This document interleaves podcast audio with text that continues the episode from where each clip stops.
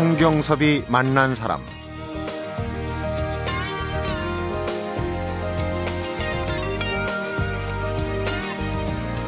그림 그리는 일은 영겁 속으로 사라져 내 시간과 생을 건져 올리는 일이었고 또한 내게 생을 배우는 거울이었고 건너다보는 창문이었습니다.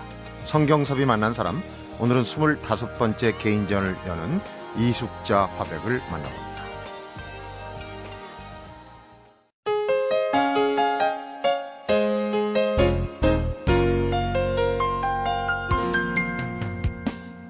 어서 오십시오. 반갑습니다. 감사합니다. 네. 25번째. 어, 상당히 많이 여시는데 이숙재 색채 여정 개인전을 지금 열고 계시지 않습니까? 가나톨에서. 네. 그 전시회 때문에 굉장히 바쁘실 텐데 시간을 내주셔서 대단히 고맙습니다. 아, 지금 라디오를 듣고 계신 청취자분들이 이 볼이 나달이 금방이라도 튀어나올 것 같은 그런 아주 생생한 장면의 보리밭 그림을 보셨다면 아마 10중 8구는 우리 이화백님의 그림이 아니었을까 이렇게 짐작을 해봅니다. 왜냐하면 40년 동안 보리밭을 그리셨거든요. 네. 어, 근데 보리밭 화가라는 호칭이 한때는 조금 어, 싫었던 적도 있다고 그러셨다죠? 네. 제가 77년에 네. 어, 보리밭을 만나서 첫 작품을 해서 국전에 출품을 해서 입선을 했어요. 네. 어, 그 다음에 다음 해에도 또 보리밭을 그려서 국전에 출품해서 입선을 했고 음, 그 같은 해 두 번째 국전에 출품할 때 중앙미술대전에 보리밭을 그려서 최고상을 탔지만 장려상이지만 네. 대상을 안 뽑고 장려상이라 대상 없는 네. 최고상. 네. 그를 탔고 그리고 그 다음 다음 해 80년에 저 보리밭으로 대상을 중앙미술대전에서 타니까 네. 사람들이 그때 저보고 보리밭만 그리는 보리 작가라고 그러더라고요. 네. 그래서 그때 어 내가 저기 보리밭만 그려온 거 아닌데 그리고 같은 소재를 계속 그린다는 것이 저한테도 좀 네. 부담이 돼서 보리밭 작가라는 말이 듣기가 안 좋아서 네. 좋기도 하고 네. 또 한편으로는 좀 부담도 되고 네, 그러셨군요. 그랬습니다. 그런데 지금 뭐 라디오라 청취자분들이 상상을 못 하실 겁니다. 지금 일은 하나세요. 연세가. 그런데 지금 나오신 분은 60도 안 되거든요. 어떻게 아, 이렇게 감사합니다. 어, 젊음을 유지하고 계시는지 작품에 몰두하다 보면 아마 세월이 멈추는 거 아닌가 하는 생각이 듭니다. 그런데 지금 25번째 개인전이면은 어, 일반적으로 어, 경륜도 있으시지만은 꽤 자주 개인전을 여신 셈이에요. 25번째. 네. 제가 개인전을 73년 첫 개인전을 시작으로 해서 어, 젊었을 때는 뭐 빠르면은 저기 그 다음 해에도 바로 제가 두 번째 개인전을 74년에 했으니까요. 그, 그 당시에 그 화랑이 많지 않았는데 네. 어, 진화랑에서 초대전을 하자 그러더라고요. 음. 그래서 음, 그런 초대전은 기회가 상당히 소중한 거니까 좀 무리를 해서 했어요. 네. 그러니까 그런 건 바로 그 다음에 하고 그래서 젊었을 때는 2년 내지 3년 이렇게 했는데 네. 어, 한 50쯤 넘어서는 제가 이제 또 의욕도 있고 또 대작으로 하고 그러니까 음, 2, 3년이 아니고 한 5, 6년에 한 번씩 하게 되더라고요. 네. 그런데 어, 제가 50세, 40세 이후에는 어, 미술계가 커져서 네. 그 화랑이나 또는 화랑협회 이런 데서 그 부수전이라고 그래서 네. 집단 개인전을 여는 그런 행사들이 있어요. 음. 예를 들면 화랑미술제 그러면은 화랑이 이제 뭐 수십 개 내지 수백 개가 자기네 대표 작가들을 개인전 네. 혹은 그룹전 해서 집단 개인전을 하는 그런 전시회들이 자주 어떻게. 좀 경연 비슷하게. 네, 네. 그래서 그걸 우리가 부수 개인전이라고 그러는데 네. 50대 이후에는 어, 한 제가 5년 내지 6년에 한 번씩 정식 화랑에 지금 같이 가나 음. 아트 센터에서 초대전을 해주는 이런 정식 개인전을 하지만 그 텀 사이에는 두세 번의 그런 부수 개인전을 하게 돼요. 네. 그러니까 그런 개인전까지 합하니까 한 25회가 됐는데 25번째. 정식 개인전 저 미술관이나 화랑에서 저 단독으로 초대를 해서 개인전을 해주는 그런 것만은 아마 한 14회 내지 15회 될 거예요. 그렇군요. 1973년부터 약 40여 년에 걸쳐서 25번이니까 네. 한 2년 터울러. 근데 이제 네. 그 고려대학교에서 교편을 잡으시다가 2007년에 7년에 네, 청년 퇴임했습니다. 청년 퇴임하시고는 조금 그 텀이 좀 길었다고 이, 보시죠? 네. 제가 2006년 7년에 개인전을 정년 퇴임 기념전으로 했어요. 네. 그리고 그 전에는 이제 파리에서 개인전을 2006년에 했고, 네. 그 이전에 2001년에 제가 규모가 큰 전시회를 했었어요. 그러면은 네.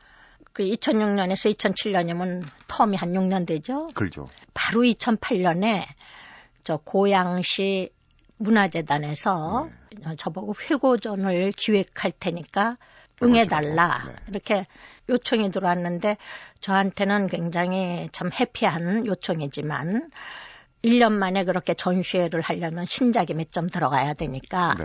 제가 부담이 있어서 좀 망설였더니 선생님 회고전으로 하세요. 신작 없어도 괜찮으니까. 그래서 네. 신작을 그때 아마 한 세네 점 섞어서 2008년에 규모가 아주 큰 전시회. 회고전을 하셨군요. 네. 그런데 거기에는 이제 제가 어, 지금 화가 경력이 한 45, 6년 되거든요. 네. 이제 대학 3, 4학년 때부터 작품 국전에 출품하고 그랬으니까 네. 60년대 후반부터. 그래서 그 45년간의 작가 생활 하면서 그려 모은 작품들을 다 펼쳐 보이는 그런 큰 전시를 했는데 네. 그게 역시 이제 수도권이고 지역이니까 서울에서는 참 큰 좋은 그 기획으로 회고전을 했음에도 불구하고 파급이 안 됐더라고요. 아. 그래서 이번에 보니까 대부분 제가 서울에서 선화랑 개인전 이후에 이번 가나트 개인전 한 걸로 그렇게들 인식들 하고 계시더라고요. 아, 사실은 그 사이에 네. 큰 개인전을 했는데. 어, 이번 전시회가 이제 색채 여정이라는 타이틀을 네. 갖고 있는데 어떤 의미고 또 어떤 작품들이 주로 어, 걸렸는지 궁금하네요. 네. 어, 제가 작가 생활한 지 45년이라고 말씀드린 것처럼 그 45년이라는 긴 세월 동안에 저는 어, 색채로서 저를 표현을 했어요. 네. 작가가 그림을 그린다는 건 자기의 내면 세계의 표현일 수도 있고 사회에 대한 어떤 발언일 수도 있고 자기 뭐 그림 외에 뭐 다른 생활이 거의 없다시피 하니까 자기 인생이라고 할 수 있는 그걸 네. 전부 색으로 표현했기 때문에 색채로서 45년의 그 긴 인생 여행을 했다 하는 의미가 거기에 담겨, 담겨 있다고 네. 볼수 있고요. 어, 그런 의미와 함께 제가 그린 작품 중에서 2007년 이후 어, 지금까지의 근작 음. 제가 작품 그 보리밭도 그리고 다른 그림도 그리지만 보리밭이 시간이 걸리기 때문에 네. 많이 못 그려요. 그래서 음, 근작 한 5년간 모인 작품이 한 20점쯤 됐습니다. 그래서 네. 대작 주로 네. 백호. 주로 이제 대작을 많이 그리시는데. 네, 네. 백호 중심으로. 그래서 그 근작 20점과 과거에 그린 작품 중에 시대별로 선별한 작품, 의미 있는 작품들 20점에서 40점이 전시가 되고 있습니다. 네. 작품을 이제 대작을 많이 그리시니까 한 작품을 그리는데 그 소요되는 시간이 꽤 되겠어요. 그 제가 작가 생활 하면서요. 10년이라는 세월이 너무 짧게 지나가 버린다 하는 걸 많이 느껴요. 그래서 10년 세월도. 10년 세월이요. 예를 들면 91년에 대생을 했는데 사인을 한 거는 2001년이 됐다. 이제 10년. 이렇게 10년. 네. 그렇다고 10년을 그 작품을 계속 하는 게 아니고 하다가 도저히 이 작품만 들고 있으면 내가 몇 년, 저 다른 작품을 절, 전혀 못하겠다. 그래서 잠깐 밀어놨는데, 잠깐 밀어놓은 게 10년이라는 거예요. 어. 근데 그런 작품이 한 대점이 되고, 이제 지금 말씀하신 음, 시간이 얼마나 걸리냐 그러셨는데, 특히 보리밭 같은 거는 제가 뭐 의욕이 있어서 대작을 하기도 하지만은 소품은 어려워서 못해요. 소품의 네. 그 보리밭에 제가 느끼는 기분을 표현하기는 너무 어렵고 작품이 잘 안 돼요. 담기가 힘들군요. 네. 그런 정서를. 그 적어도 그래도 60호 이상 한 100호 정도 돼야 이제 제가 표현하고 싶은 그런 표현을 할 수가 있기 때문에 100호를 하는데 그럴 경우에는 그냥 언제 끝나도 좋을 정도로. 네.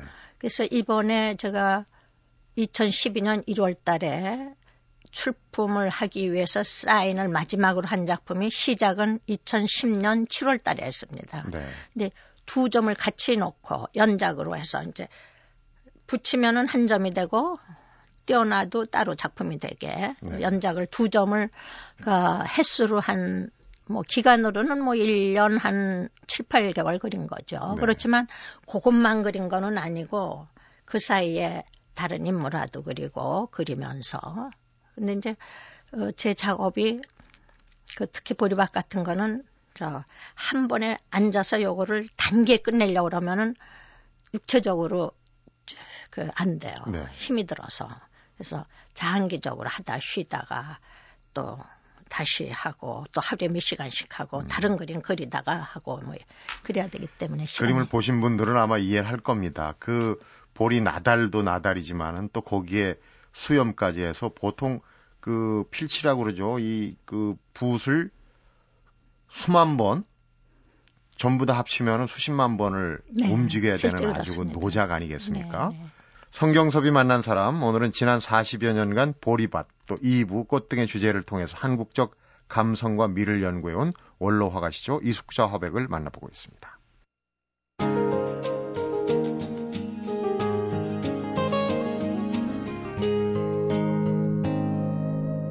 성경섭이 만난 사람.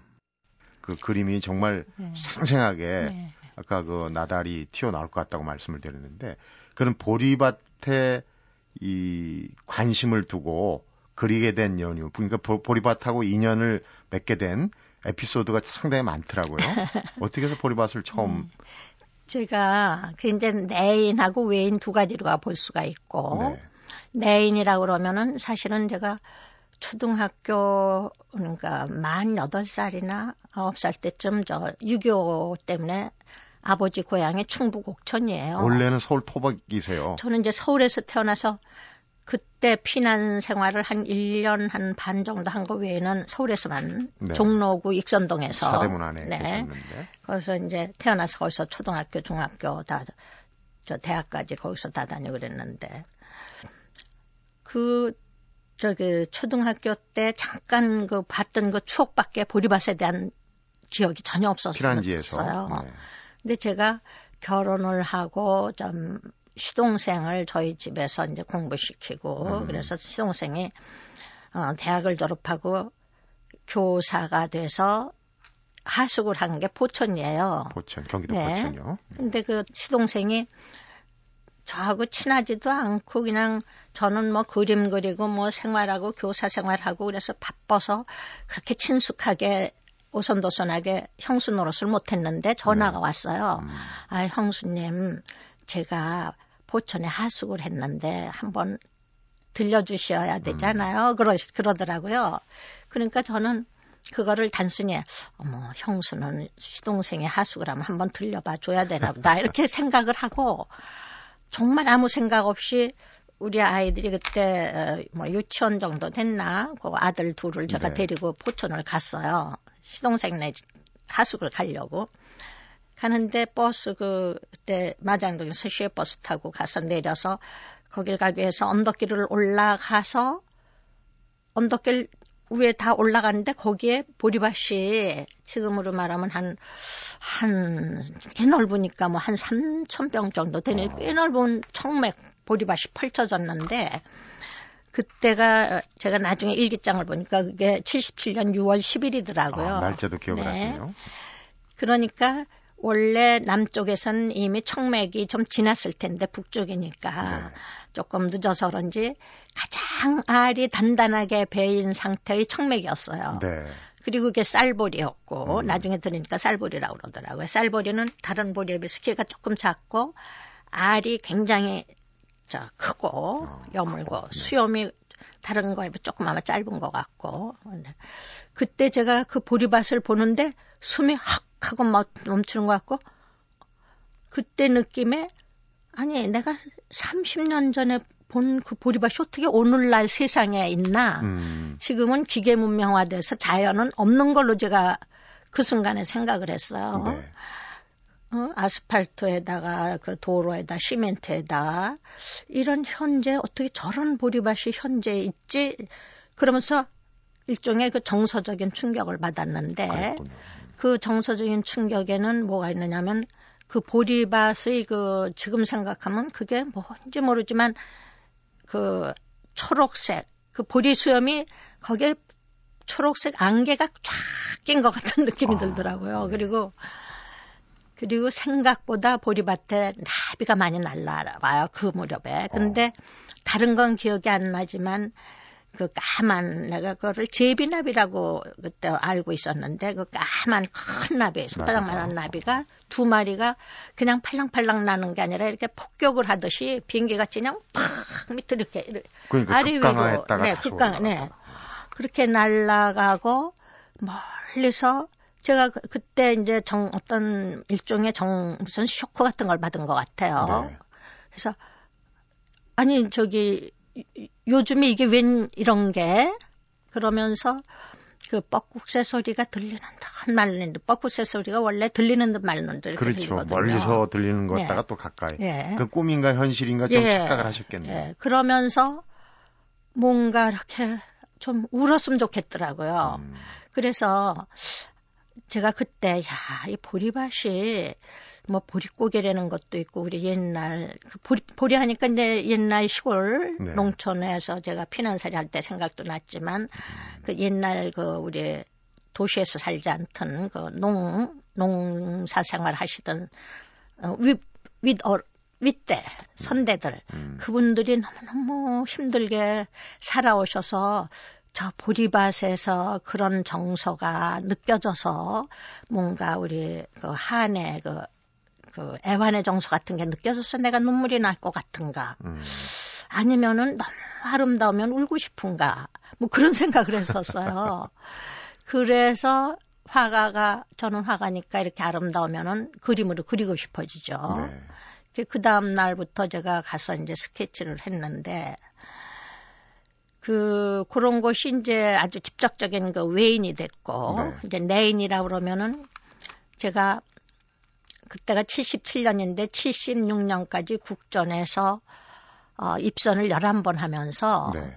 특선이 한 번 들어 있었어요. 음. 그런데 지금은 뭐 개인전도 하고 여기저기 화랑도 많아서 초대전도 하고 그룹전도 하고 그러면서 화가로 저 성장하고 화가가 될 수 있는 길이 다양했지만 네.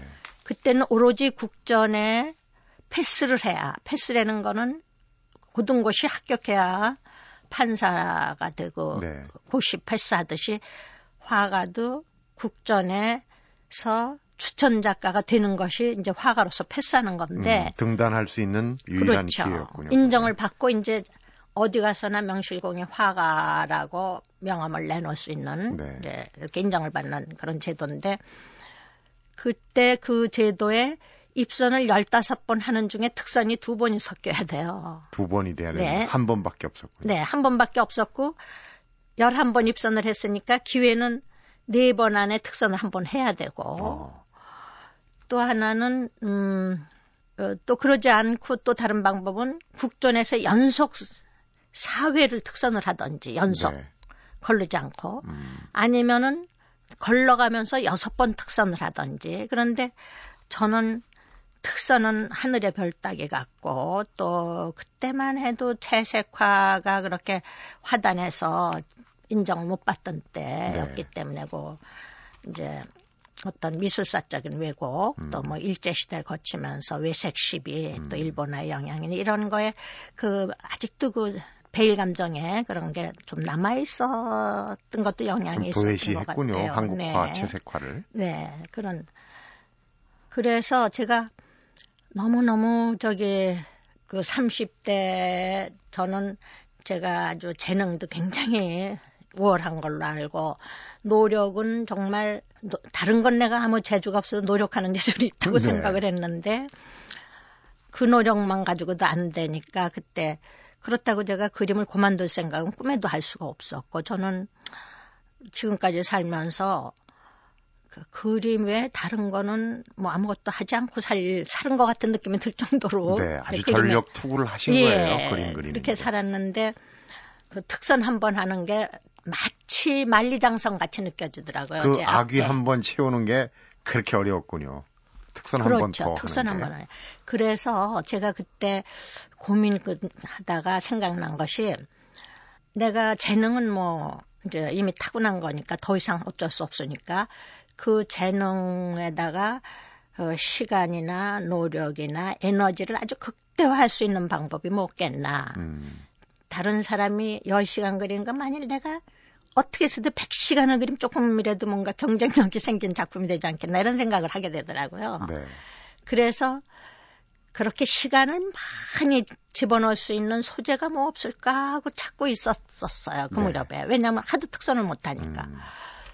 그랬는데 사실은 제가 그때 인물화를 주로 그려왔는데 인물화는 그 그때 국전의 사이즈가 80호였기 때문에 거기다가 인물화 한 몇 사람 그리고 한 석 달만 그리면은 그릴 게 없어요. 다 완성이 돼서. 그렇군요. 더 그리면 오버하게 돼가지고 음. 망가질 지경이고. 그래서 인물화 가지고는 안 되고. 그래서 그다음부터는 시간을 많이, 노력을 많이, 에너지를 쏟을 작품을 구하던 중에 보리를 만났는데 제가 처음엔 그걸 못 느끼고 그 다음날 바로 보리를 그려야 되겠다 그러고 보리밭을 갔는데 그 보리밭에서 뭘 그려야 될지 모르겠더라고요. 네. 파란 보리밭에 한 개 한 개를 다 그려야 될지 저걸 한꺼번에 다 그려야 다 될지. 될지. 그래서 한참을 망설이다가 할 수 없이 주저앉아서 제일 제 눈앞에 있는 보리 한 대를 그렸어요. 예. 한 대를 그리면서 그때 보리 알갱이가 그렇게 단단하게 여물었던 인상 그거하고 그 보리밭이 초록색이었던 인상 그 두 가지가 머릿속에 굉장히 깊이 박였는지 네. 그 제가 중앙미술 이제 보리 가지고 처음에 국전에 입선한 거는 제가 봐도 참 죽으라고 노력했지만 좀 어, 그랬고 네.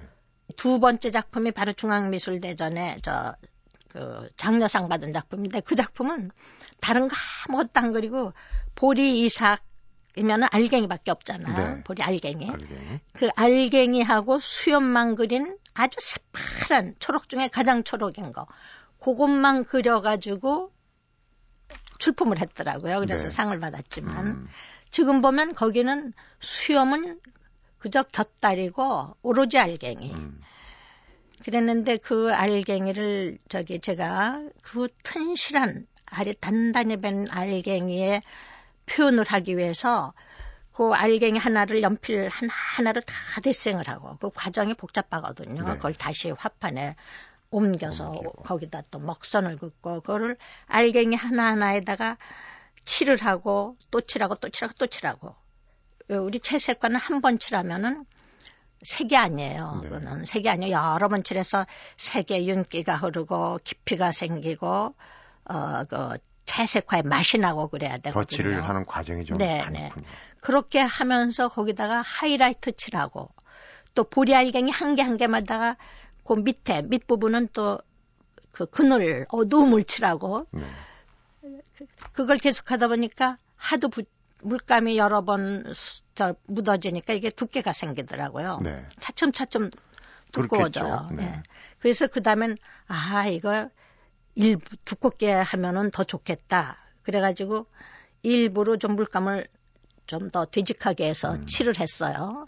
그러니까 두께가 금방금방 쌓아지고 입체감이 좀 나겠네요. 그렇죠. 그 다음에는 어 신기하다 그래서 그 다음에는 아예 그냥 거기다가 물감을 쌓았죠. 음. 쌓은 후에 거기다 다시 하이라이트 넣고 밑에 그늘을 만들고 그러니까 입체감이 잘 나더라고요. 네. 그러니 그 요만한 알갱이를 전부 그렇게 해가지고 하나하나가 모여가지고 네. 얼마나 근사한 작품이 예, 됐겠습니까? 그 작품을 제가 중앙미술대전에서 이제 그게 1회 중앙미술대전인데 그 최고상 없이 장려상을 탔어요. 네. 예.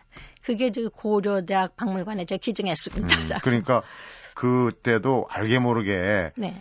그 화단에 등단하는 네. 그런 어떤 배경이 상당히 까다로웠군요. 근데 이제 그거를 다 보리와의 노력. 인연을 잘 승화시켜 가지고 네. 등단에 성공하는 말하자면 네. 인정받는 네. 작가가 되신 건데 네. 그 얘기, 그 보리를 세밀하게 그리고 정말 극사실적으로 그린 어려운 얘기하며 또 그 보리 못지않게 또 이 이여백님의 인생 여정도 좀 고단했던 부분이 있다고 들었어요. 그런 얘기 좀 하나하나 들어보도록 하겠습니다.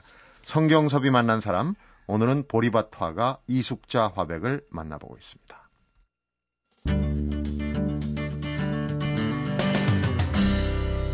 성경섭이 만난 사람 이호백님은 알고 보면 이 미술대학 진학은 늦깎이셨어요. 이 사범학교 거쳐서 초등학교, 중학교 선생님 하시고 거기서 또 그림 그리게 하시고 하다가 늦게 미대에 들어가시지 않았습니까?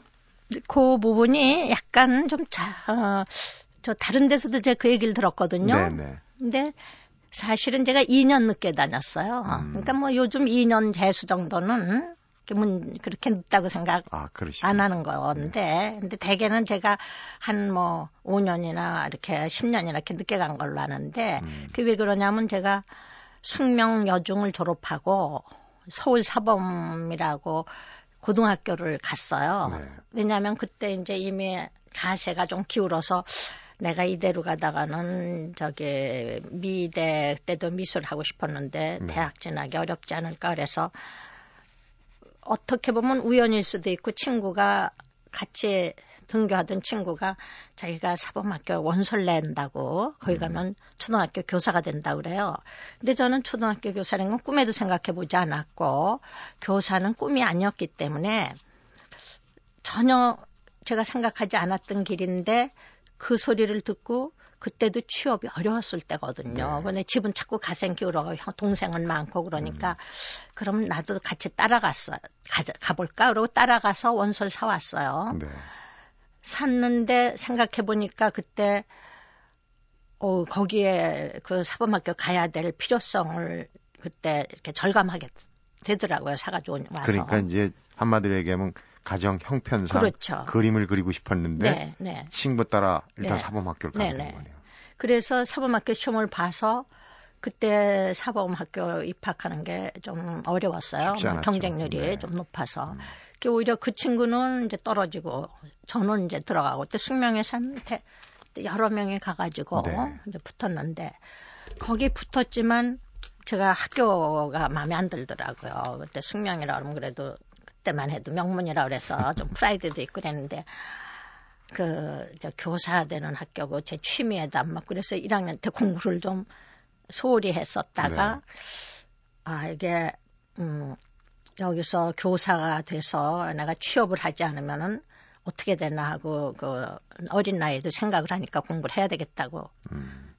마음을 먹고 고2 때부터 어, 제가 생각해도 아주 독하게 공부를 해서. 2학년 때부터? 네. 고등학교 네. 2학년이죠. 고2 때부터. 그 사범이, 그러니까 저기 고등학교 과정이었어요. 지금의 아. 교육대학이었죠. 그렇군요. 근데 음. 교육대학 되기 전에 어, 고등학교 과정 3년 과정이었는데 이렇게 공부를 독하게 하고 그때도 거기서 성적이 안 좋으면은 교사가 못 되든지 아니면 저 시골로 가야 되는데 그 동창들 얘기가 시골로 가면은 이것도 저것도 아무것도 안 된다더라. 음. 어? 서울로 발령받아야지. 그 공부를 제가 그 어린 나이에 아주 독하게 해가지고 서울로 발령받아서 교사 생활을 한 좀 했어요. 네. 네. 하다가 꿈이 미대 진학이니까 이제 학자금 좀 마련해가지고 진학을 했죠. 네. 홍대 진학해서 어 그때가 이제 천 선생님, 전경자, 선생님, 네. 또 그때 배렴 선생님 뭐 그런 분들이 교수진으로 또 김기창 선생님, 김기창 선생님 때가 막 대학원에 강 강의 강사로 나오셨을 때 네. 그만두시고 교수하시다 그만두시고 그랬을 때인데 저는 동양화과를 갔지만은 그림은 색채로 그리는 거에 대한 그 열망이 있었기 때문에 네. 그때 교수제여서 청경자 선생 저 채색하고 싶은 사람은 청경자 선생님 반으로 신청을 하고 음. 또 수목 산수 계열을 하고 싶은 사람 배렴 선생님 반으로 신청할 때 이제 저는 저 채색반을 신청을 해서 그때부터 이제 채색화를 학교에서 배웠고 배우, 배우셨고 어, 그리고 이제 졸업하고 나서 쭉 채색화 음. 활동을 하고 그렇게 이제 그 천경자 화백하고의 인연도 이제 그렇게 네, 맺기 시작하고 네. 또 그 당시에 이 미술 공부를 하시고 어, 주부 화가로서 그러니까 앞서도 이제 시동생분 얘기를 하셨는데 네. 그 아주 형제가 많은 집안에 맏며느리로 들어가셔 갖고 그림 그리기와 이 가정 돌보기를 병행하셨어요. 제가 제가 혼자서 과거를 이렇게 생각해 보면은요. 어, 저 혼자 제가 뭐 그렇다고 막 너 저기 뭐 다른 고생은 안 하고 그냥 화가가 되기 위해서 음, 그저 아무 뭐 아무 생각 없이 그저 화가 화가가 돼서 살아야만 이게 제가 어, 사는 거지 화가 아니면 전 사는 게 아니다고 음. 생각을 했어요. 그래서 결혼하고 나서는 뭐 이제 남편이 직장이 있고 그러니까 이렇게 경제적 고통 받고 그러지 않았고 또 제가 물론 학교 다닐 때는 이제 경제적으로 어려워서 또 뭐 좀 아르바이트하고 여러 가지 뭐 이렇게 고생을 많이 했지만은 그랬는데 결혼하고 저기 저희가 좀 그 시할머님이 그때 제가 결혼할 때 74세였고 시어머님이 60세고 음. 시아버님이 57세고 형제가 11남매고 그 시댁이 이제 가족이 많고 또 네. 고향이 저 그 남편의 고향이 강화예요. 그러니까 음. 농촌 사람이고 그렇네요. 그런가 하면은 우리도 물론 거기에 이제 배다른 동생 있긴 하지만 이제 구남매였고 네. 그 우리 어머니 자식이 칠남매 중에 제가 맞이고 그러니 이게 20남매 장남 장녀가 모인 거라고요. 밑에 줄줄이 그냥 형제들이. 그러면. 네. 근데 생각보다 그런 걸 어떻게 헤쳐왔나 하고 생각해 보면은 다른 고민 이런 거는 고민이 아니에요. 그러니까 그림 그리는 고민이 너무 심했기 때문에 다른 생활의 고민 이런 거는 거기 그거보다 더 하위 고민. 음. 성경섭이 만난 사람 오늘은 지난 40여 년간 보리밭, 이부, 꽃 등의 주제를 통해서 한국적 감성과 미를 연구해온 원로화가 이숙자 화백을 만나보고 있는데요. 오늘 얘기가 마무리할 시간인데도 남은 얘기가 너무 많은 것 같아서 내일 하루 더 모시고 얘기를 들어볼까 하는데 괜찮겠습니까? 아, 네. 네. 감사합니다. 오늘 말씀 감사하고요. 내일 다시 뵙도록 하겠습니다.